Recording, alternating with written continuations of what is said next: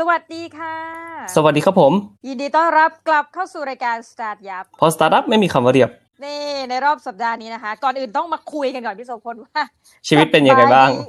งสบายดีไหมพี่ก็สบายยังสบายดีอยู่ช่วงนี้ก็นะอยู่ที่บ้านงานก็เยอะเหมือนเดิมงานเยอะขึ้นกว่าเดิมก็นี่คือเรื่องดีส่วนใหญ่ก็เป็นงานของ BC Rabbit นั่นแหละเพราะว่าช่วงนี้มีแต่พวกแบบบริการ delivery หรือว่าอะไรเงี้ยที่กำลังบูมๆกันเนาะมีการแข่งขันค่อนข้างสูงเห็นหลายๆเจ้าเข้ามาเริ่มทำบ้างอะไรเงี้ยครับผมอย่างเช่นFood Story ก็เห็นมาทำ delivery ของตัวเองอะไรอย่างงี้เห็นหลายเจ้าอ่ะที่แบบแย่งชิงพื้นที่กันแต่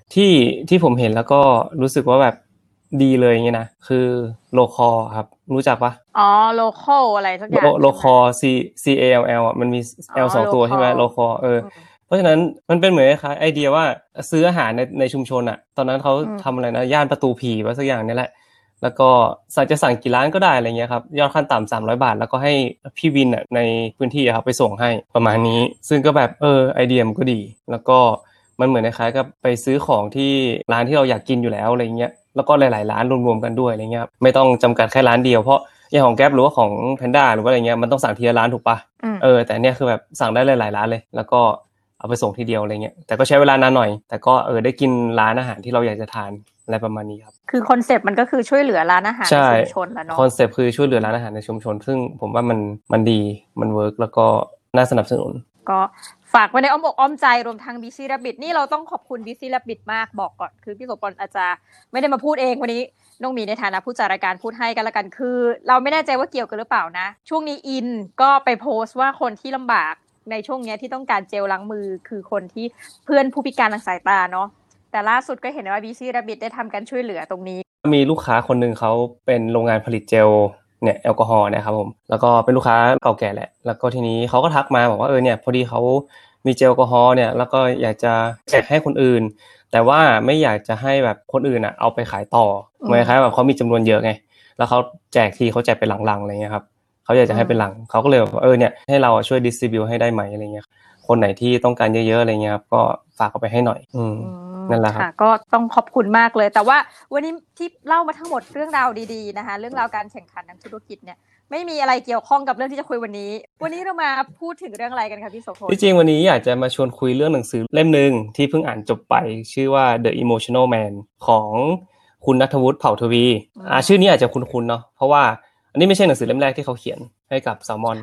เขาเขียนเรื่อง The Happiness Manual พฤติกรรมความสุขแล้วก็ A Guide to Behaving Better ทุกพฤติกรรมมีความเสี่ยงโปรดอย่าลำเอียงก่อนตัดสินใจอันนี้คือแบบชื่อหนังสือที่แบบดีมากนะรู้สึกเหมือนแบบฟังเพลงคาสโนวาอยู่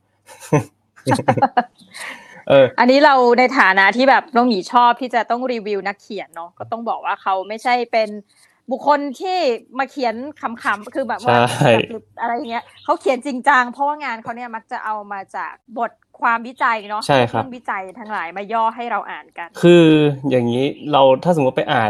ประวัติเกี่ยวกับผู้เขียนข้างหลังหนังสือเนี่ยจะรู้เลยว่าโอ้โหไม่ใช่เล่นๆแบบมาเต็มมากคือแบบคุณณัฐวุฒิจบปริญญาตรีด้านเศรษฐศาสตร์การบริหารจาก Brunel University London ประเทศอังกฤษต่อปริญญาโทและปริญญาเอกในสาขาเศรษฐศาสตร์ที่ University of Warwick ด้วยตอนนั้นเป็นนักวิจัยที่ University of London ก่อนรับตำแหน่งอาจารย์ที่ University of York คือแบบอ่านแล้วก็แบบโอ้โหคือแบบน่าเชื่อถืออะไรเงี้ยแล้วก็ไปอ่านหนังสือของเขาแต่ข้อดีคือว่าหนังสือของเขาอะครับอ่านแล้วย่อยง่ายมากมันเป็นหนังสือที่เกี่ยวกับเศรษฐศาสตร์พฤติกรรมเนาะที่อ่านแล้วเรารู้สึกว่าม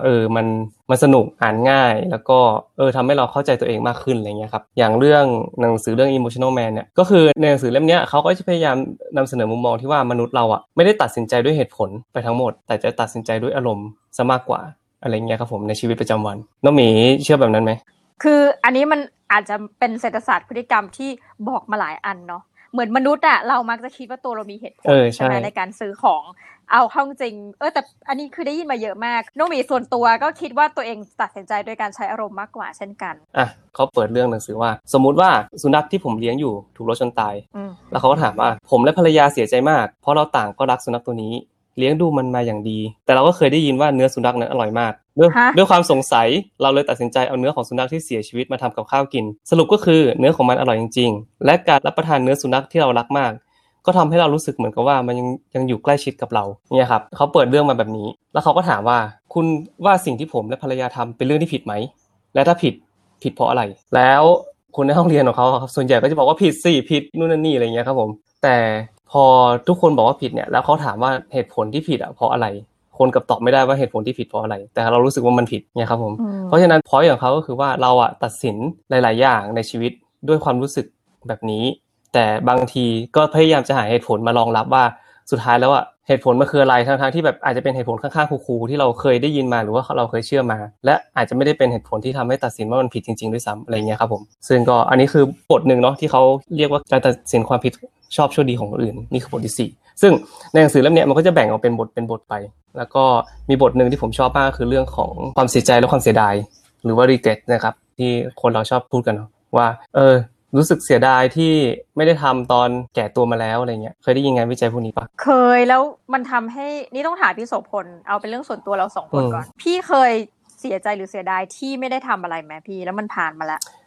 เคยมีนะแต่เรารู้สึกว่ามันผ่านมาแล้วอะคือรู้สึกว่าเสียดายที่ไม่ได้ทำแต่ว่าถ้ามาโมแต่เสียดายก็ไม่ได้ทำอันที่มีอยู่ตอนเนี้ยอันนี้คือความรู้สึกส่วนตัวส่วนน้องหมีอะน้องหมีมีนะคือรู้สึกว่าเสียดายทำไมไม่ซื้อหุ้นอะไรเนี่ยจริงๆมี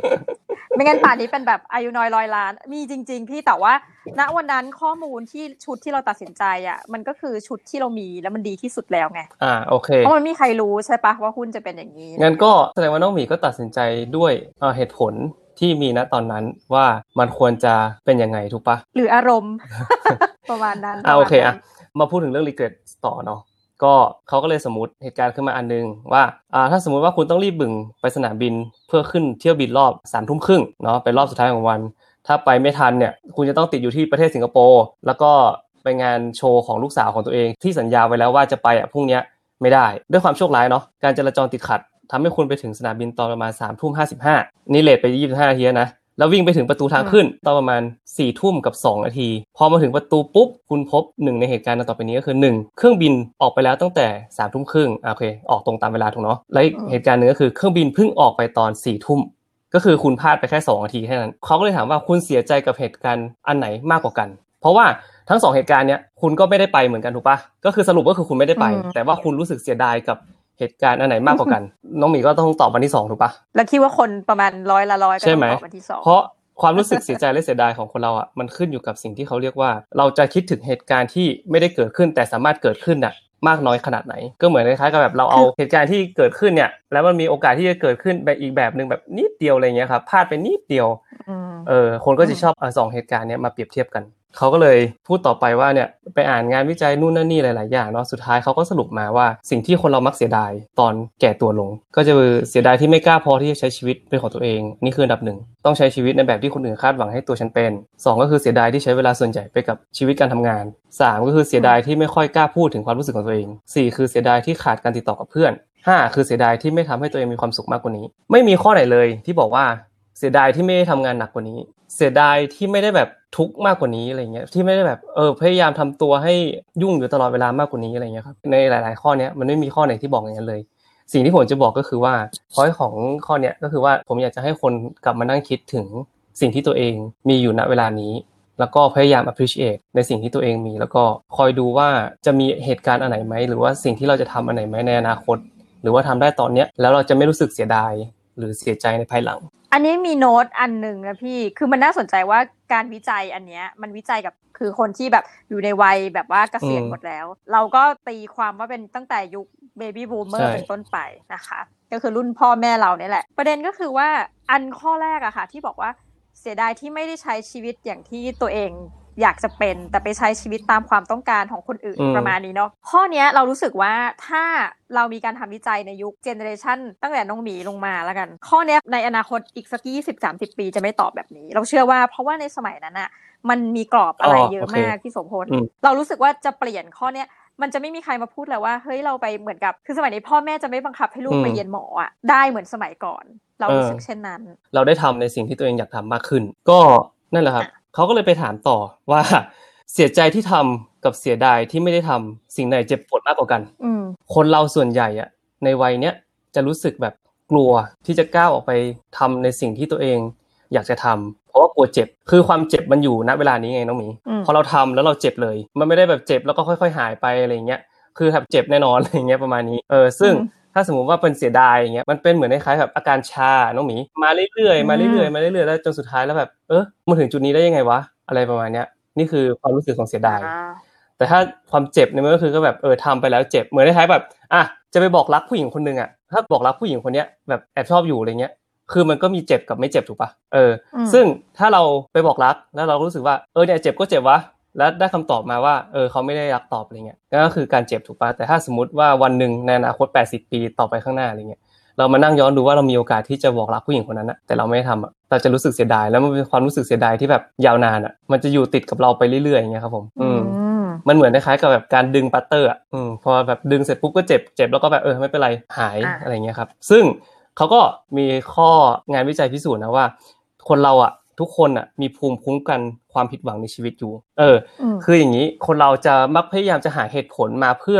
ช่วยเยียวยาความเจ็บปวดนั้นไม่ว่าความเจ็บปวดนั้นอ่ะจะเป็นเรื่องไหนก็ตามอย่างเช่นว่าเราผิดหวังจากความรักเราก็จะพยายามหาเหตุผลว่าเนี่ยดีขนาดนี้ทำไมยังไม่เอาอะไรเงี้ยประมาณนี้เข้าใจปะเราพยายามจะหาเหตุผลหลายๆอย่างคือเรามีภูมิคุ้มกันตรงนี้อยู่แล้วเพราะฉะนั้นสิ่งที่อยากจะพอยก็คือว่าถ้าสมมติเราอยากจะตัดสินใจทำอะไรครับบางทีอาจจะไม่ต้องกลัวมากเพราะว่าคุณมีภูมิคุ้มกันในตัวเองคุณแบบพยายามที่จะหาเหตุผลมาเพื่อรองรับการตัดสินใจครั้งนี้ได้อยู่แล้วสุดท้ายไม่ว่าคุณจะเจ็บหรือไม่เจ็บก็คือคุณจะหาเหตุผลมารองรับตรงนี้ได้พอเหตุผลมารองรับตรงนี้ได้คุณก็จะก้าวต่อไปในอนาคตได้ก็คือสิ่งที่เขาจะบอกก็คือว่าคุณสามารถที่จะก้าวผ่านจุดที่เจ็บปวดได้ครับต่อไปในอนาคตครับการลงทุนผิดพลาดอะไรเงี้ยกลไกของตลาดก็เป็นแบบนี้แหละอย่างนี้ใช่ไหมถ้าตอนนั้นเราไม่ลงทุนไปก็อาจจะผิดหวังมากกว่านี้ก็ได้อะไรเงี้ยครับค่าเงินเฟ้ออาจจะสูงกว่านี้อะไรเงี้ยครับคือทุกคนมีเหตุผลแล้วก็มีภูมิคุ้มกันอยู่แล้วงั้นแสดงว่าเราก็อาการชาเนี่ยมันจะค่อยๆเหมือนตกลงไปทีละนิดใช่ไหมจนอีกทีจะรู้สึกว่าเราแบบห่วยเป็นคนห่วยอะไรนี้คือในนี้พยายามจะบอกว่าสุดท้ายแล้วเราควรที่จะเลือกเจ็บไปเลยดีกว่าการที่ค่อยๆใช่ครับมีวันนั้นน้องที่เขียนโปรแกรมแล้วก็พูดถึงโปรเจกต์ใหม่ที่ผมกำลังทำอะไรเงี้ยครับผมก็บอกว่าเนี่ยน้องทำไปเลยลุยเราก็บอกครับลุยครับอะไรเงี้ยแล้วผมก็บอกว่าเจ็บแล้วจบยังดีกว่าจบแล้วไม่เจ็บอะไรเงี้ยครับโอ้โหแต่ฟังแล้วมันดีนะพี่พอฟังอย่างนี้ก็รู้สึกว่าถ้าเช่นนั้นแล้วเนี่ยเมื่อเราทุกคนมีข้อแก้ตัวให้ตัวเองไม่ว่าจะกรณีใดๆที่เราสิ่งที่เราตัดสินใจดังนั้นก็ไม่ต้องคิดมากทำไปเถอะเนาะผมก็จะพยายามบอกตัวเองนี่คือสิ่งที่ผมเรียนรู้จากหนังสือเล่มนี้นะก็คือว่ามีบางอย่างหลายๆครั้งที่ผมกลัวในการที่จะเริ่มต้นเพราะคิดว่าตัวเองไม่ดีพอไม่เก่งพอทำไม่ได้อะไรเงี้ยครับซึ่งหลังๆมาก็พยายามที่จะทำมากขึ้นแล้วก็ไม่ต้องมาแบบหาเหตุผลอ้างนู่นอ้างนี้ว่าแบบเฮ้ยหรือว่ากูไม่พร้อมว่าหรือว่าแบบนู่นนั่นนี่อะไรเงี้ยครับหลังๆมาก็แบบ opportunity มาถึงปุ๊บหรือว่าจังหวะมันได้ปุ๊บผมก็ลงมือทำทันทีเป็นเหมือนแบบแอคชั่นไปเลยไม่ต้องแบบมามัวแต่หาเหตุผลมารองรับว่าอะไรควรทำหรืออะไรไม่ควรทำพยายามจะเป็นแบบนี้เพื่อที่จะไม่ให้รู้สึกว่าจะมารู้สึกเสียดายภายหลังแต่มันอาจจะเป็นการตัดสินใจที่ผิดก็ได้นะผมไม่เชื่อว่าทุกการตัดสินใจที่ผมทำมันเป็นการตัดสินใจที่ถูกแต่ว่าผมยังรู้สึกว่าได้ทำดีกว่าไม่ได้ทำได้ลงมือทำอะไรบางอย่างยังดีกว่ารู้สึกว่าเนี่ยวันนั้นที่อะไรเงี้ยครับถ้าอะไรเงี้ยคือแบบผมเกลียดคำว่าถ้ามากเลยนะถ้าวันนั้นอะไรเงี้ยครับคือจะเป็นความรู้สึกที่ห่วยแตกมากถ้าต้องมานั่งคิดถึงแบบนั้นอันนี้เราเคยได้ยินอย่างหนึ่งพี่จะขอเสริมว่ากระบวนการตัดสินใจเนี่ยค่ะมันจะมีการตัดสินใจคือทุกวันเราต้องตัดสินใจทำอะไรสักอย่างอยู่แล้วเนาะอาบน้ำแปรงฟันแต่เขาบอกในชีวิตเนี่ยมันจะมีบิ๊กช็อตเข้ามาให้เราในการตัดสินใจและบิ๊กช็อตนั้นน่ะมันจะเปลี่ยนชีวิตเราไปเลยไม่ว่าจะเป็นทางบวกคือบวกเลยหรื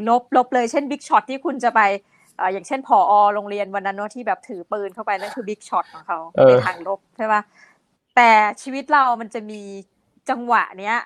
แล้วเขาก็จะบอกเลยว่าเนี่ยมันคือผลจากกระบวนการตัดสินใจที่